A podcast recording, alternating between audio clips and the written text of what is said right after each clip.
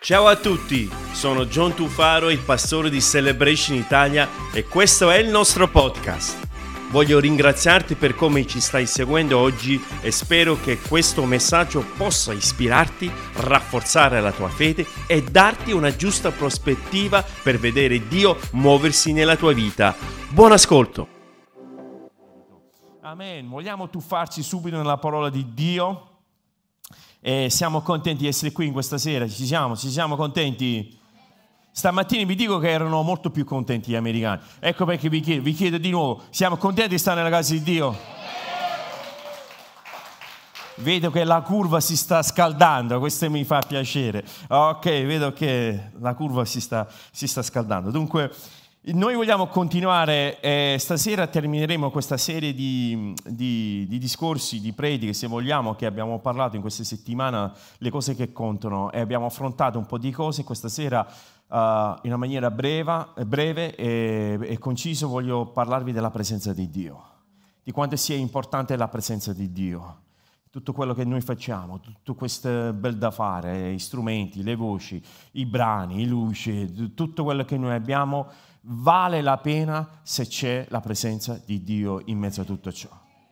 Se non c'è la presenza di Dio, ragazzi, stiamo perdendo il tempo. Ma come stai dicendo una roba del genere? Vi dico, se non c'è la presenza di Dio, non è altro che uno spettacolo, non è altro che un passatempo, questo non diventa altro che un club, non diventa altro che un momento sociale, un'aggregazione sociale. A quanto noi è importante avere aggregazioni sociali, noi questo è la casa di Dio. È la casa di Dio, è la presenza di Dio. Qui c'è la presenza di Dio e questo vi voglio, voglio, veramente stressare, questo concetto, quanto sia importante che se c'è la presenza di Dio c'è tutto. Io mi ricordo uh, qualche anno fa, uh, io per lavoro, prima di uh, diventare responsabile di, quello, di, quest'opera che il Signore ci ha, ci ha affidato, io nel mio lavoro viaggiavo, viaggiavo anche qualche città europea a incontrarmi con delle aziende e mi è capitato di andare a Parigi 3-4 volte da solo per lavoro. E io mi ricordo che Parigi non mi ha mai entusiasmato come città. Sarò un po' anomalo sotto questo aspetto. Uh, Uh, ovviamente magari qualche parigino mi sta ascoltando, dunque non voglio dire troppo, però uh, la Francia, Parigi non mi è mai entusiasmata. Mi ricordo una volta mia moglie mi aveva chiesto, senti Giovanni, perché non mi porti mai, uh, non mi porti mai da nessuna parte, non mi porti mai da nessuna parte, eh, eccetera, eccetera. Poi dice, perché non mi porti a, a Parigi? Io facevo, Mariana, ma guarda, Barcellona è molto più bello, è molto più simile a Napoli, sai, sta sul mare, molto bello, la paella, simile, eh, i gusti, eccetera. No, no, io detto, no, io voglio l'escargot, voglio a Parigi andare sul Champs-Élysées, andare in quel negozio che vende le borse che inizia con la V, che non mi ricordo come si chiama. Eh, allora, allora, sai, perciò evita. Allora, eh, io dicevo, no, ma non, che dobbiamo fare? Fare. Eh, poi, sai, ho detto, Mariana, a Parigi sono pieni parigine. Un sacco di francesi. E ho detto, allora, vabbè, a parte di, questo, di, questa situazione che non mi è mai piaciuta più di tanto, poi alla fine, sai, uh, Mariana è innamorata di me, dunque, uh, niente, ho fatto questo sacrificio, l'ho portato a, a Parigi. E quando l'ho portato, vi devo dire la verità, è cambiato tutto per me, la mia prospettiva di Parigi è cambiata. Eh, all'improvviso Champs-Élysées effettivamente era bello, la Torre Eiffel veramente effettivamente era bella, le persone erano quasi simpatiche, eh, eh, diciamo la cosa è cambiata drasticamente, il che ovviamente qual è la lezione? Che delle volte non è tanto il posto, ma è la compagnia che hai quando vai in un determinato posto. Non è vero, quante volte magari noi siamo stati in un posto, magari la compagnia non era proprio giusto, però quando, quando andiamo in un determinato posto con una persona che noi amiamo, vogliamo bene, assumo tutta un'altra cosa. E così un po' anche nella presenza di Dio. Della serie, se noi abbiamo e siamo consapevoli che lo Spirito di Dio sta dentro di noi, sta con noi, se abbiamo questa consapevolezza, nonostante le difficoltà, nonostante i mille impedimenti, nonostante tante situazioni che magari si presentano davanti a noi, all'improvviso, se noi abbiamo la consapevolezza che Dio è con noi, la prospettiva cambia. Seguitemi, la prospettiva cambia. Non è più l'evidenza sul luogo o su quello che tu stai attraversando, ma l'evidenza si basa su cosa? Su con chi stai, con chi ti stai, uh, ti stai avvicinando da poter attraversare qualsiasi stagione della vita. È importante con chi.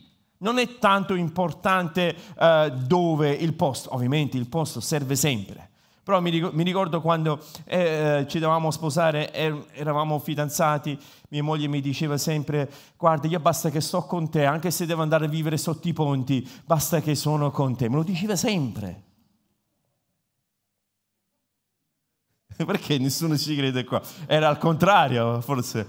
Ok, io dicevo sotto qualsiasi ponte, se non ci sono i lavori, tipo il ponte di Casetta lì a 13, se non ci sono i lavori, sotto qualsiasi ponte io mi metto sotto perché la cosa importante è che ci sei tu. E questa è un po' la prospettiva che noi dobbiamo avere con la presenza di Dio. Riflettiamoci. Qualunque stagione della nostra vita in cui noi viviamo, se c'è Dio con noi, il tutto diventa, diventa completamente diverso. Riusciamo ad affrontare tutte le difficoltà, riusciamo ad affrontare tutti i dolori, riusciamo a affrontare tutte le eventuali mancanze, riusciamo a affrontare le delusioni, riusciamo a affrontare le crisi, riusciamo a affrontare i nuovi governi, riusciamo a affrontare qualsiasi tipo di situazione se noi siamo, abbiamo la consapevolezza che Dio è con noi. Quando parlo della presenza di Dio non sto parlando riferendomi tanto della, del suo attributo, della sua onnipresenza, piuttosto sto parlando della sua Uh, di questa esperienza relazionale, questa intimità che noi possiamo avere con il nostro Padre Celeste. E c'è un episodio nella Bibbia che adesso voglio condividere con voi, nella persona di Mosè, che credo che possa dare l'esempio lampante di quello che sto dicendo. C'era, c'era, il momento in cui il popolo di Israele, non so quanti di voi vi ricordate, è uscito dall'Egitto. Dopo quasi 450 anni di schiavitù, sono usciti dall'Egitto, dunque erano, er, stavano in Egitto da generazione, generazione, generazione, finalmente erano, erano schiavi, finalmente sono riusciti ad avere questa grazia, questa, questo miracolo incredibile, sono stati lasciati via, sono, stati, uh, sono andati via, mentre sono andati via si, si sono trovati, trovato, vi ricordate un po' la storia, si sono trovati di fronte a un mare, eppure di fronte a un mare Dio li aveva liberato tutti tutto circa si, si, sti, si stimava che erano più, più, o meno un milione e mezzo di persone. Eh, dunque queste persone che hanno lasciato l'Egitto hanno attraversato anche il Mar Rosso sul terra asciutto, il Dio l'aveva liberato dalla mano del faraone, stanno dall'altra riva, stanno lì, mentre stanno lì Mosè gli dice guardate ragazzi io devo assentarmi un attimo, torno, torno tra voi, torno a voi, eh, non, non ve ne andate da questo posto, lui va, va a, prendere, va a prendere i comandamenti da parte di Dio mentre sta lì e sta lì per circa 40 giorni, 40 giorni, 40 notti. E mentre Mosè si è allontanato, il popolo di Israele, questa è la cosa che veramente ci, fa, ci deve far riflettere, il popolo di Israele non è riuscito ad aspettare 40 giorni.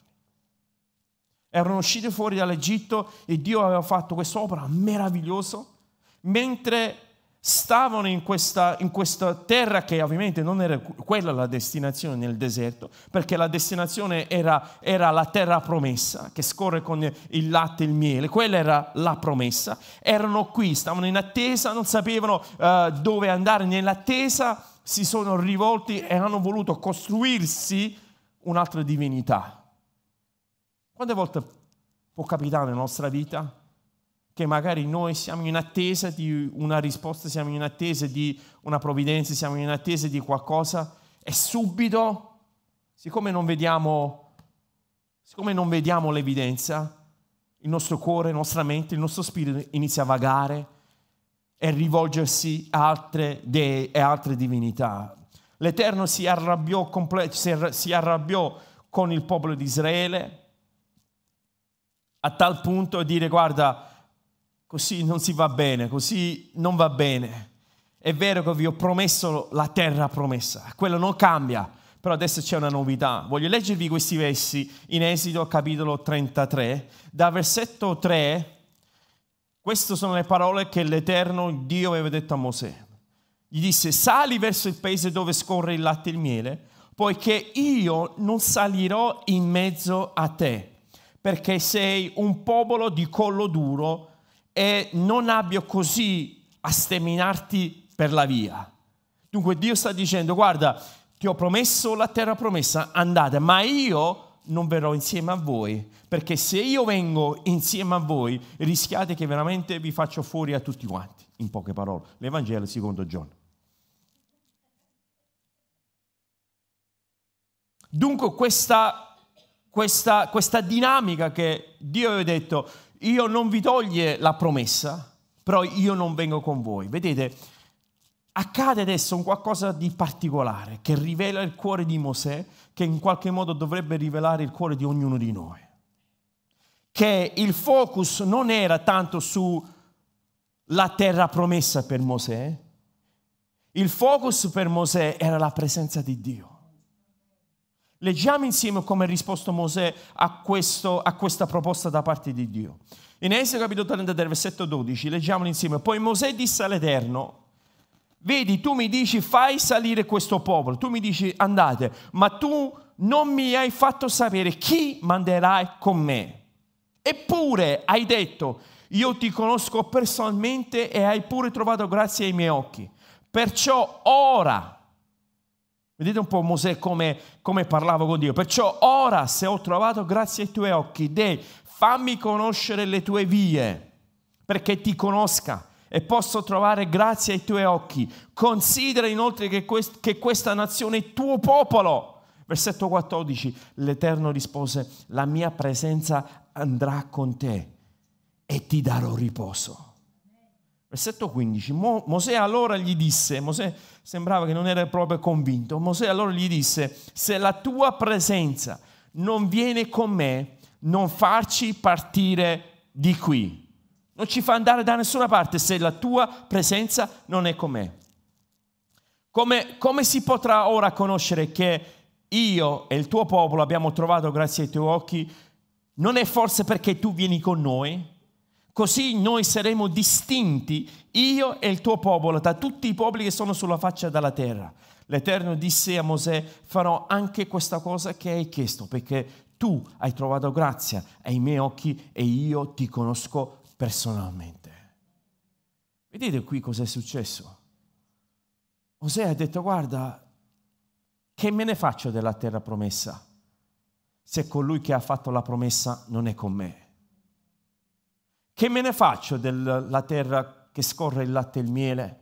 Cioè che era, simboleggiava la prosperità, simboleggiava uh, l'abbondanza, simboleggiava uh, la comodità se vogliamo, no? finalmente una casa. Mosè diceva cosa mi serve tutto questo se tu non vieni con me? Io non lo so quando noi avremmo risposto come ha risposto Mosè. Sai perché faccio questa affermazione? Perché spesso nella nostra vita ci comportiamo con questo atteggiamento e attitudine. Quale? Noi cerchiamo la promessa, noi cerchiamo la benedizione, noi cerchiamo la provvidenza, noi cerchiamo un qualcosa. È quello il nostro focus dimenticandoci per la strada il fatto che Dio è con noi, il fatto che la presenza di Dio è fondamentale per arrivare a quel posto o a quella situazione, a quella provvidenza. Dio, in, una maniera un po' più semplice lo possiamo mettere, Dio, è, Dio vuole fare il viaggio con noi. Noi pensiamo ai cieli, pensiamo, pensiamo al, alla Nuova Gerusalemme, i nuovi cieli, le nuove terre, noi pensiamo che un giorno magari, magari staremo lì, però ci dimentichiamo che oggi possiamo godere della presenza di Dio oggi, non qualcosa di domani, non qualcosa che magari verrà. A differenza del resto del popolo di Israele, Mosè si è fermato e ha detto no, io senza di te non vado da nessuna parte io senza di te non, non metterò piedi da nessuna parte.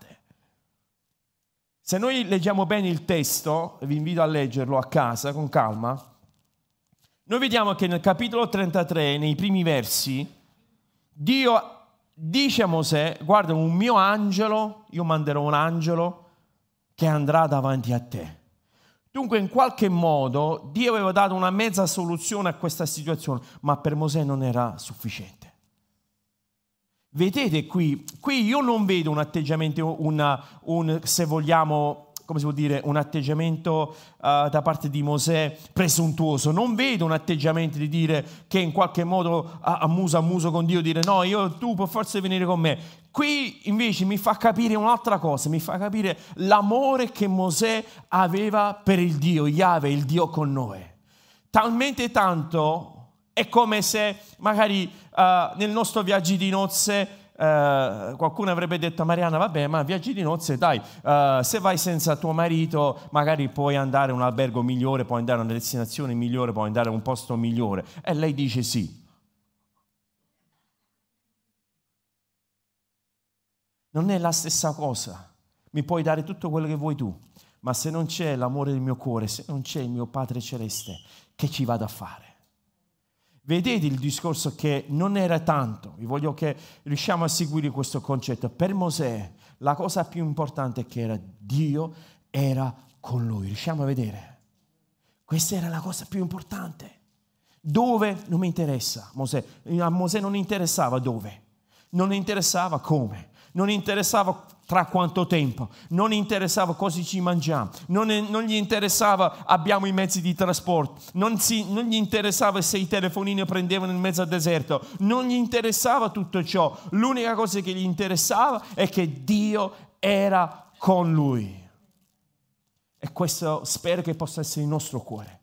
Spero che possa essere il cuore di questa comunità, di questa chiesa, il vostro cuore, della vostra casa, del vostro matrimonio, del vostro rapporto con i vostri figli, con i vostri genitori, che possa essere un rapporto che dire che la presenza di Dio è fondamentale in ogni cosa che noi facciamo. E quando c'è la presenza di Dio ci si, ci si vede la differenza quando c'è la presenza di Dio, si distingue tra tutto ciò, e, eh, tra tutto ciò che esiste attorno a noi. Talmente eh, è, è, importante questo passaggio che Mosè ha detto come faranno le altre nazioni a distinguerci se tu non vieni con noi. Il che, se Dio è con noi, ci sono, ci sono dei tratti somatici che ci distinguono tra quello che sono gli altri popoli che stanno attorno a noi. Perché quando noi abbiamo la presenza di Dio con noi, si vede e si nota. Si vede e si nota. Non è un qualcosa che dobbiamo mostrare un tesserino, allora io appartengo alla chiesa tot, io appartengo alla denominazione, io appartengo alla religione, io sono stato cresimato dal vescovo di, eccetera, eccetera. Non dobbiamo cacciare nulla di tutto ciò. Quando abbiamo la presenza di Dio si nota e si vede. E c'è questa distinzione.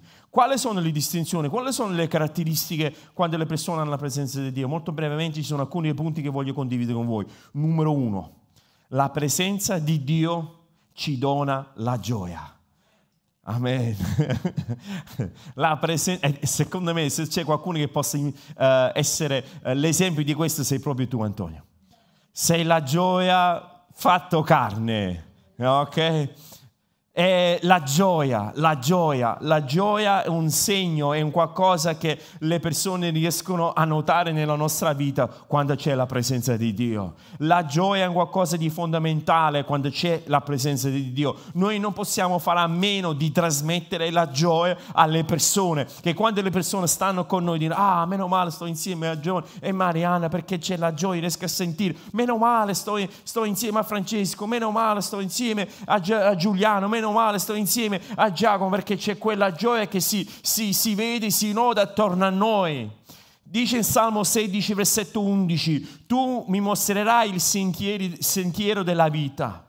Notate bene come sta scritto qua, il sentiero. Per tutti coloro che dicono, ah, tutte le strade portano a Roma. No, solo là uno. Il sentiero della vita singolare, vi vedo un po' perplesso, non ve l'aspettavate di leggere una roba del genere. Ok? Il sentiero singolare. Non che tutti, vabbè, ma alla fine gli ha finito tutto quanto là. No, allora vai tu forse, ma no, non voglio. Il sentiero della vita c'è abbondanza di... Eh, se lo dici ma così però, meglio che ce ne andiamo. Spegniamo la live e andiamo. Come sta scritto qui, leggiamolo di nuovo, ok? C'è abbondanza di... Però stamattina l'hanno detto un po' meglio gli americani, devo dire la verità, ve lo dico, è meglio, è meglio lo sapete, vogliamo rifarlo? Ok, rifacciamo. C'è abbondanza di... Gioia! Ah, perfetto. Ok, c'è abbondanza di gioia alla tua presenza.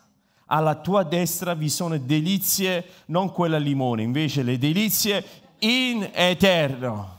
Ok? Delizie in eterno. C'è gioia quando, quando siamo nella presenza di Dio c'è gioia, c'è gioia, c'è gioia. Sapete perché c'è gioia? Perché siamo stati tirati fuori dall'inferno. Siamo stati tirati fuori di una situazione che ci stava portando alla distruzione. Vagavamo senza un proposito, vagavamo senza un, un'idea, vagavamo senza una meta, vagavamo senza... Eh, e se oggi tu stai ancora provando questo, significa che tu veramente hai ancora bisogno di conoscere il tuo Gesù. Quando noi conosciamo il nostro Cristo, quando noi conosciamo il nostro Gesù, ok, non possiamo fare a meno che ringraziarlo e vivere una vita perché la sua presenza è gioia. La sua presenza, secondo punto, voglio condividere con voi, ci dà protezione. Ci dà protezione, la sua presenza ci dà protezione, ci sentiamo protetti. Ci sentiamo protetti, no? ci sentiamo che c'è qualcuno che si prende cura di noi. Salmo 91, verso 1, alcuni di voi forse lo conoscete. Conosce, conoscete questo verso? Chi dimora nel riparo dell'Altissimo riposa all'ombra dell'Onnipotente. Dico all'Eterno, tu sei il mio rifugio, la mia forza, il, la mia fortezza, il mio Dio in cui confido. C'è riparo, c'è riparo all'Altissimo. Perché? Perché noi riposiamo all'ombra dell'Onnipotente. Pensiamo un attimo, noi riposiamo all'ombra, significa che l'Onnipotente ci ha fatto ombra, ci ha fatto ombra in modo tale che noi possiamo riposare possiamo stare bene. Abbiamo questa immagine, nella nostra testa che la presenza di Dio ci dà protezione. Terzo punto che voglio condividere con voi è che la presenza di Dio ci garantisce aiuto. Noi possiamo avere aiuto perché c'è la presenza di Dio. Voglio soffermarmi su questo verso, al Salmo 23, che sono convinto tutti conosciamo, però voglio un attimino soffermarmi su questo verso, versetto 4, che sta scritto, quando anche camminassi nella valle dell'ombra della morte, di nuovo vi voglio far notare una cosa, qui parla dell'ombra della morte, che magari possiamo anche dire che sembra la morte, nella valle che sembra la morte, nell'ombra della morte, è un'ombra, non è reale non è effettivamente morte, è come, è come uh, un qualcosa che c'è, mi ricordo che quando ero bambino, non so quanti di voi, so, magari soltanto un fatto mio, magari dovrò parlare un po' con Laura in merito a questa cosa, però io avevo paura della mia ombra. Cioè io correvo, io vedevo questa cosa a terra mi seguivo ovunque andavo. Quando più correvo veloce, veloce vedevo questa cosa mi seguiva. Aveva, aveva andato da mia mamma e gli diceva mamma guarda cos'è questa cosa e lei mi doveva spiegare dopo un paio di sberle mi dovuto spiegare, dovuto spiegare che era la mia ombra, ha dovuto spiegare che non mi fa niente, ok? Allora noi vediamo che un'ombra non è reale. Dunque, quando anche camminasse nella valle dell'ombra della morte, qualcosa che per me sembra impossibile, ma in realtà non lo è, ok? Ma quella è un'altra predicazione per un'altra serata. Non temerai alcun male perché tu sei perché tu sei con me. Io non temerai nessun male perché tu sei con me. Ragazzi, non so questo che effetto vi fa a voi, ma questo è potente. Io non temerei niente, nulla di male, perché io so che tu sei con me, io so che tu sei al mio fianco, io so che posso affrontare qualsiasi situazione perché io ho la consapevolezza che tu sei mio, i, i, con me. Però vedete la cosa che voglio veramente evidenziare in questo verso. Il tuo bastone e la tua verga sono quelli che mi consolano. Wow, il tuo bastone e la tua verga sono quelli che mi consolano. Voglio parlare del bastone e voglio parlare della verga. Il bastone era appunto un bastone, non c'è da spiegare molto, un bastone che il pastore lo utilizzava per proteggere uh, il gregge. Sapete che le pecore non hanno delle difese naturali. Quanti, quanti di voi avete mai visto, avete avuto a che fare con qualche pecora? Ultimamente, non quello sul tavolo nel vostro piatto, però quello vero, ok? Non ha, non ha un modo di difendersi.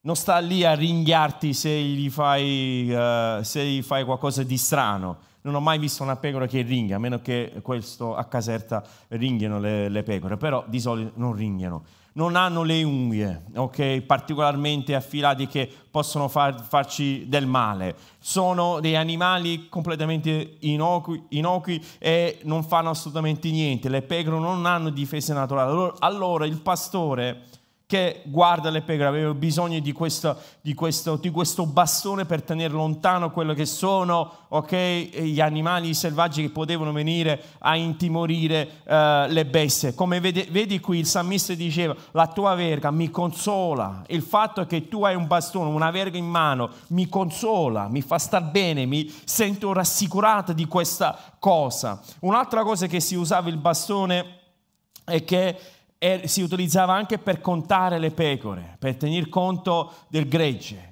Potete leggerlo tranquillamente a casa vostra nel Levitico capitolo 27, quando Dio aveva istituito la decima, okay, dove tutte le persone, Dio chiedeva la decima a tutte le persone, sarebbe una decima parte di quello che possedevano, compreso anche il gregge, e loro dovevano contare con il bastone, sta scritto proprio, contavano con il bastone, tenevano conto delle pecore che passavano sotto il bastone, e la decima pecora lo dovevano mettere a parte per Dio, continuavano a contare, fino a dieci toglievano, perché questa apparteneva a Dio, continuava e teneva conto sul bastone. Dunque il bastone in qualche modo era un po' il rendiconto, siamo contabilizzati attraverso il bastone. Dunque non, abbe, non possiamo aver timore che il nostro pastore possa dimenticarsi di noi. E il salmista diceva, il tuo bastone mi consola, mi consola. Questo mi porta sull'altro punto adesso che voglio condividere con voi, è che la presenza di Dio porta direzione la presenza di Dio mi dà anche la direzione nel mio lavoro, nel mio ministero, nel, nel, quello che è la nostra chiamata, quello che Dio ci ha chiamato a fare, ci dà direzione. La sua presenza ci dà direzione. In che modo? Sempre leggendo il Salmo 23, dice il tuo bastone è la tua verga. La verga è uno strumento che utilizzavano i pastori, che alla fine della, della, della verga aveva un po' un, un, la punta curva, perché non soltanto dava direzione, che è una cosa eh, abbastanza lunga, dove magari eh, dovevano camminare vicino a, a, a, un argine, dovevano camminare un, su un terreno pericoloso, quello dava una direzione, gli faceva vedere le pecore in che direzione dovevano andare. E se qualche pecora si trovava in difficoltà e se qualche animale si dovesse trovare che stava lì per cadere o intrappolato in qualche posto, con la parte curva, non so se tenete presente, con la parte curva prendevano questo animale, questa bestia e lo tiravano su per aiutare. E dice il salmista, la tua verga, il tuo bastone mi consolano, mi fanno star bene. Perché? Perché io sono tranquillo, sto sereno che tu ti prenderai cura di me, che tu mi dai la direzione, che tu mi, devi, tu mi indichi dove devo andare, tu mi sollevi quando c'è da sollevare. C'è anche da aggiungere che delle volte i pastori lo, usavano proprio contro le pecore, proprio contro quelle pecore che si ostinavano a andare verso, andare verso uh, il precipizio, che andavano verso, verso uh, per buttarsi giù, no? E magari lo usavano proprio contro di loro. Allora il salmista diceva, mi consolano, io sto bene, perché io so che tu ti prenderai cura di me. Dunque la presenza di Dio ci garantisce aiuto, ho detto prima, la presenza di Dio ci porta a direzione, la presenza di Dio è sinonimo di potenza. Quando c'è la presenza di Dio c'è potenza. Posso avere un amen? C'è potenza. E se c'è qualcosa che in qualche modo possa rappresentare la presenza e la potenza della, della, presenza stessa di Dio. Vi ricordate nel, nell'Antico Testamento esisteva l'arco del patto, l'arco che il popolo di Israele portava ovunque con loro perché rappresentava la presenza stessa di Dio. E quando c'era l'ar, eh, l'arca del patto con il popolo di Israele, quando andavano a combattere, loro vincevano. Però se qualsiasi motivo non portavano l'arca del patto con loro, loro venivano sconfitti da, dai loro nemici e i loro nemici sapevano di questa cosa, sapevano che se c'era uh, l'ar- l'arca del patto con il popolo di Israele, er- loro erano spacciati. Era importante, ecco perché per noi è importante che noi ci rendiamo conto che l'arca del patto, la presenza e la potenza di Dio ci accompagna, perché dove c'è la presenza di Dio c'è potenza. C'è potenza, c'è potenza, ci sono i miracoli, sta, c'è la provvidenza. Tutto ciò che noi abbiamo di bisogno, se c'è la presenza di Dio, abbiamo ogni cosa. Un'altra cosa che voglio condividere con voi è che nella presenza di Dio troviamo un riposo. Dio stesso l'aveva detto. L'Eterno rispose a Mosè, la mia presenza andrà con te e io ti darò riposo. Questa parola riposo, voglio spendere giusto qualche minuto su questa parola riposo. Questa parola riposo nella, nella, nell'aramaico antico è noach, che significa letteralmente fermarsi e stare in uno stato di riposo stare in uno stato di, di, attesa, stare in uno stato dove stai lì e prendi fiato. Ed è una parola che, si, che utilizzavano i beduini, i pastori che erano nel deserto di Israele con i, i propri cammelli. Dunque, prima vi ho paragonato alle pecore, adesso vi sto paragonando ai cammelli e qui poi scappa anche il circolo dopo che magari possiamo, possiamo andare. I cammelli, si usava questa parola con i cammelli per farlo riposare, mettersi sulla pancia, soprattutto quando stava arrivando una tempesta di sabbia. Questi beduini facevano riposare, li facevano mettere a terra, entrava la tempesta di sabbia, ok, che non era una cosa simpatica, e quei cammelli riposavano ed erano tranquilli. Voglio far vedere un'immagine di questo che ho trovato su, su internet, eccolo qui questo stato di riposo, seduti a terra e in lontananza potete vedere, magari lo potete vedere, che sta arrivando una tempesta di sabbia. Dunque loro sembrano sereni, sembrano tranquilli, stanno lì seduti, lì così, però sta arrivando una tempesta. Nonostante la tempesta che sta arrivando, loro stanno tranquilli. Perché il pericolo non sussiste, non esiste nella tempesta. Il problema non è la tempesta, il problema non è quello che sta arrivando, perché i cammelli sono sereni, sono tranquilli, stanno lì riposando. E questa parola che ho utilizzato Dio nei confronti di Mosè e del popolo di Israele. Rende questa idea, che la nostra serenità, la nostra pace non dipende da quello che ci circonda la tua serenità non deve dipendere se arriva una tempesta o se non arriva la tempesta. La, il tuo benestare non deve dipendere su, su come le persone ti trattano non deve dipendere come le persone ti rispondono, non deve dipendere su come le persone interagiscono con te, non deve dipendere come ti tratta il tuo datore di lavoro, non deve dipendere come le cose stanno andando sul tuo conto corrente, la tua gioia, la tua felicità, il fatto che Dio e la sua presenza che arriva non dipende da fattori esterni. Il tuo riposo, il riposo che ti vuole dare Dio, che anche se arriva una tempesta di sabbia, tu stai lo stesso tranquillo e tranquilla, perché Dio è con te. Noi l'abbiamo visto troppe volte nella nostra vita, per dirti che tutto quello di cui tu hai bisogno è Dio. E tutto il resto è tutto superfluo. Gesù stesso cosa ha detto? Cercate per prima il regno di Dio e tutte queste altre cose vi saranno sopraggiunte. Il che significa il focus nostro deve essere sulla presenza di Dio. Amen. Noi troviamo riposo quando c'è la presenza di Dio con noi. E, l'ultima cosa è che la presenza di Dio è eterna.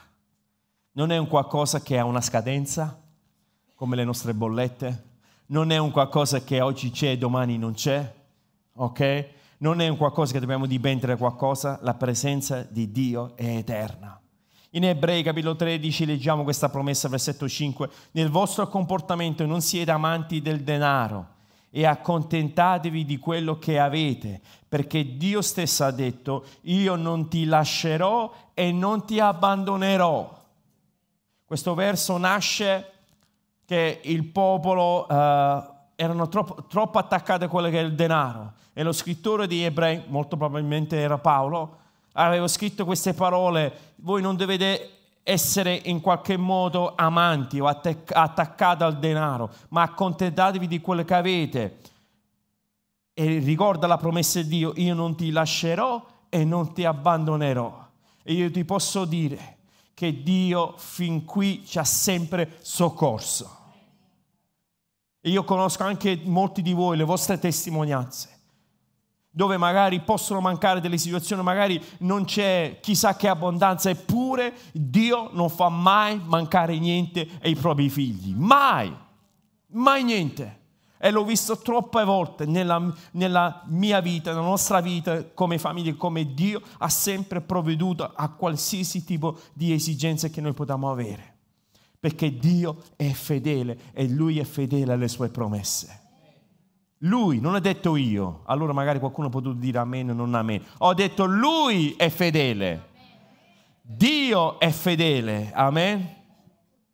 Come possiamo avere questa presenza perpetua? Come possiamo avere questa presenza sempre con noi? Mi fa piacere che hai fatto questa domanda, cercherò di risponderlo quanto più breve tempo è possibile. In Giovanni 15 troviamo questa risposta. Giovanni 15.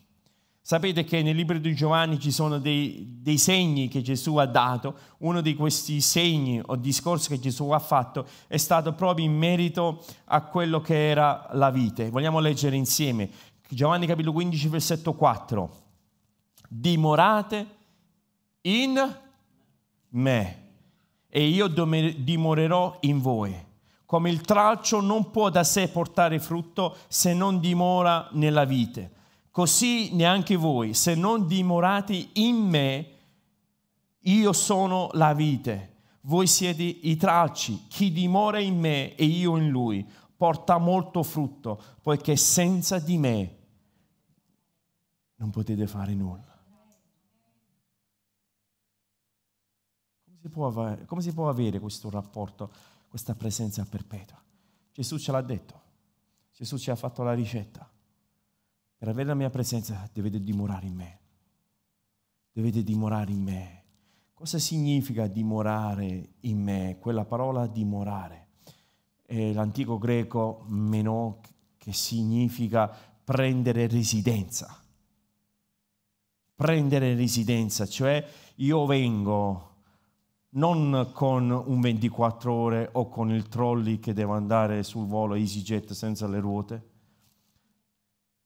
ma io vengo, ok, a prendere residenza. Che significa? Io vengo e vengo per restare.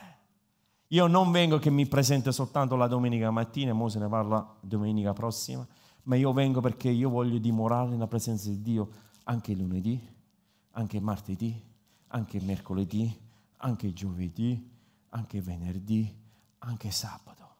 Io voglio dimorare nella presenza di Dio. E Gesù ha detto, vieni a me, vieni a dimorare in me.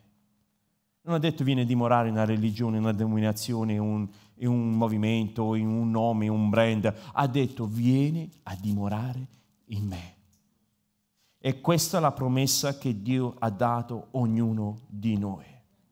È vitale che viviamo la nostra vita con l'atteggiamento di avere e mantenere questa relazione con il nostro Dio e Padre.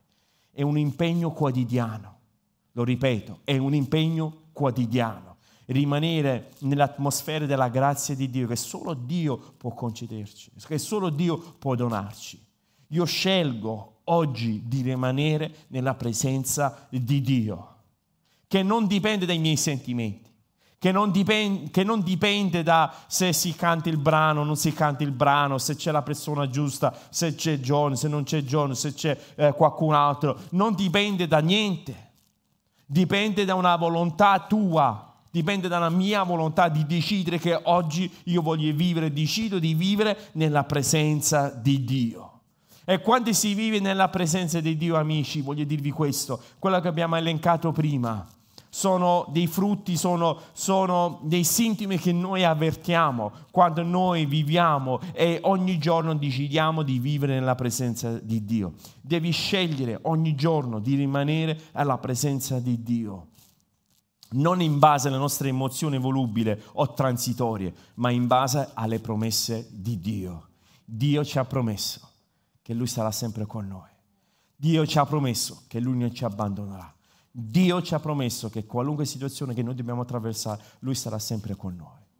Voglio concludere, voglio chiedere a Giacomo di raggiungermi qui sul palco, tutto la band, però voglio concludere con questo verso, in Isaia capitolo 41, eh, 43, versetto 1. Leggiamo questi versi insieme, ma ora così dice l'Eterno, che ti ha creato, o Giacobbe, che ti ha formato, o Israele. Non temere, perché io ti ho redento. Sapete cosa significa la parola redento? Significa che qualcuno ha pagato il prezzo di averci. L'Eterno ha detto, io ho pagato il prezzo, io ti ho redento, tu appartieni a me. Ti ho chiamato per nome, nome, nome, cognome e codice fiscale. Io ti ho chiamato per nome. Tu mi appartieni tu mi appartieni. Questo è l'Eterno che sta dicendo, tu mi appartieni. Tu non sei proprietà di qualcun altro. Tu non sei proprietà del nemico delle nostre anime. Tu non sei proprietà, proprietario, cioè, tu non sei proprietà della cultura di questo tempo. Dice l'Eterno, tu mi appartieni. Quando passerai attraverso le acque, io sarò con te o attraverserai il fiume, non ti sommergeranno. Quando camminerai in mezzo al fuoco, non sarai bruciato e la fiamma non ti consumerà. Queste sono le promesse di Dio.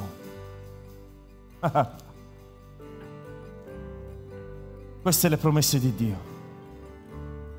Le promesse di Dio, guarda, è per noi questa sera è per ognuno di noi. E ognuno di noi in questa sera può, può avere la grazia di dire Signore regni nel mio cuore, regni nella mia vita, regni nella mia anima. Io voglio avvertire la tua presenza, io voglio avvertire te, io voglio avvertire Signore tutto ciò che tu sei e Lui lo vuole fare nella tua vita. Vogliamo alzarci in piedi.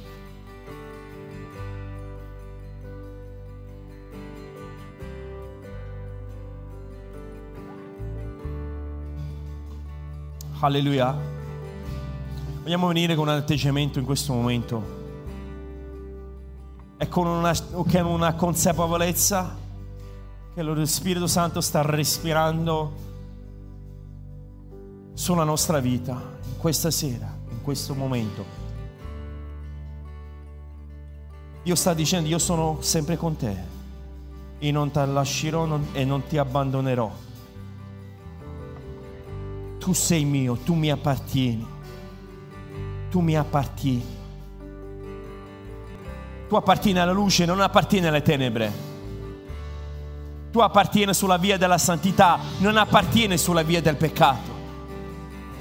tu appartieni al corpo di Cristo, tu appartieni alla sua sposa, alla chiesa di Cristo, tu non appartieni a qualche altra entità, a qualche altra comitiva, a qualche altro raggruppamento, tu appartieni a Dio.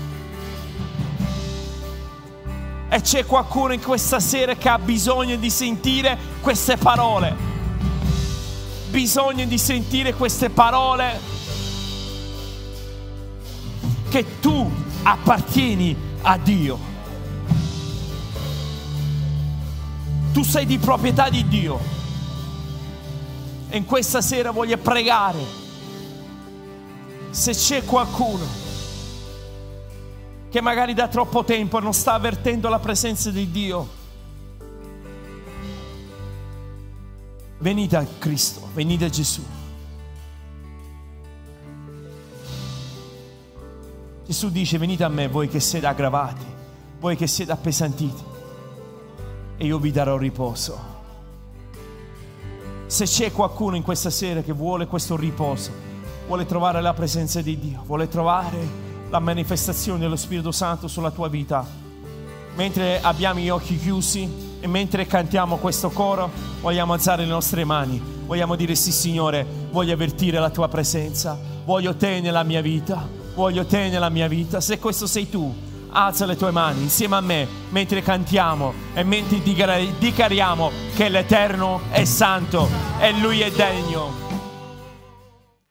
Spero che questo messaggio sia stato di benedizione per te. Se ti fa piacere, iscriviti al nostro podcast, così nel tuo feed appariranno gli episodi più recenti. E seguici cliccando sul link in descrizione, rimanendo connesso con tutte le nostre attività. Ti do appuntamento al prossimo podcast di Celebration Italia.